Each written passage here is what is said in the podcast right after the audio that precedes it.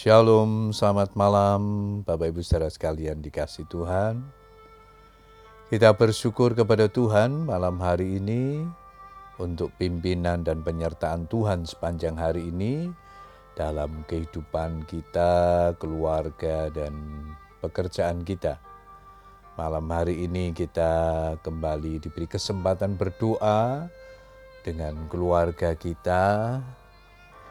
Namun sebelum kita akan berdoa, saya akan membagikan firman Tuhan yang malam hari ini diberikan tema sekolah kehidupan. Ayat mas kita di dalam Mazmur 136 ayat yang ke-16 firman Tuhan berkata demikian kepada dia yang memimpin umatnya melalui padang gurun, bahwasanya untuk selama-lamanya kasih setianya.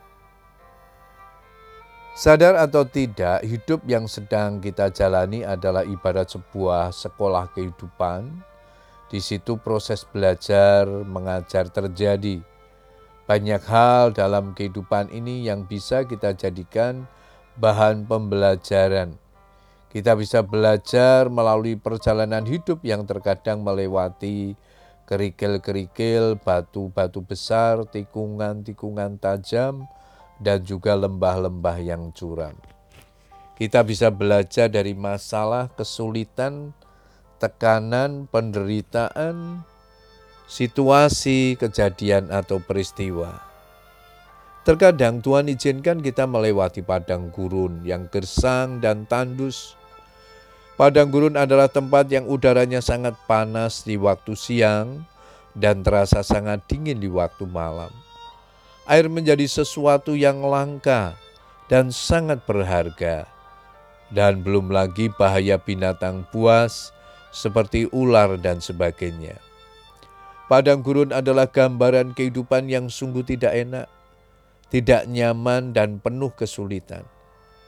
Banyak orang tidak menyukai kehidupan di padang gurun dan berusaha lari menghindar dan memberontak. Musa yang dibesarkan di istana Mesir dengan segala kenyamanan dan kemewahan justru memilih untuk mengikuti panggilan Tuhan sekalipun ada harga yang harus dibayarnya, yaitu berada di padang gurun selama 40 tahun bersama umat Israel. Ibrani 11, 24, 25 di sana dikatakan, karena iman, maka Musa setelah dewasa menolak disebut anak putri Firaun, karena ia lebih suka menderita sengsara dengan umat Allah daripada untuk sementara menikmati kesenangan dari dosa. Bapak Ibu saudara sekalian, padang gurun menjadi sekolah kehidupan bagi Musa dan juga bagi bangsa Israel. Di sanalah mereka mengalami proses pembentukan dan pendewasaan iman.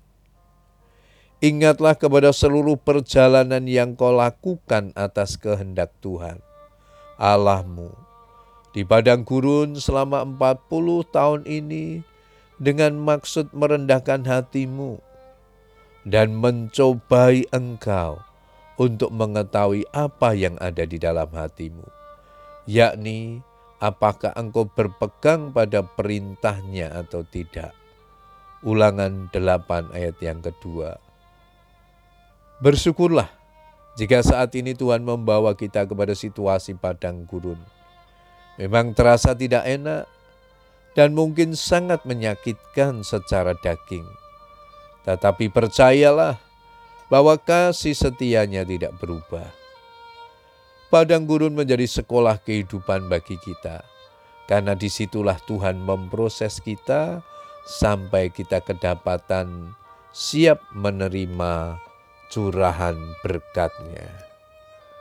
Puji Tuhan, Bapak Ibu saudara sekalian, malam hari ini firman Tuhan memberikan kekuatan iman bagi kita, kalau saat ini kita seolah-olah berada di padang gurun, di tengah-tengah tekanan, penderitaan, masalah yang sedang kita hadapi, marilah kita tekun dan setia bahwa semuanya Tuhan izinkan terjadi menjadi sekolah kehidupan bagi kita, sehingga kita bisa tetap teguh iman, terus mendewasakan iman kita, sehingga kita boleh menikmati pemeliharaan Tuhan di tengah-tengah tantangan kehidupan yang Tuhan izinkan terjadi.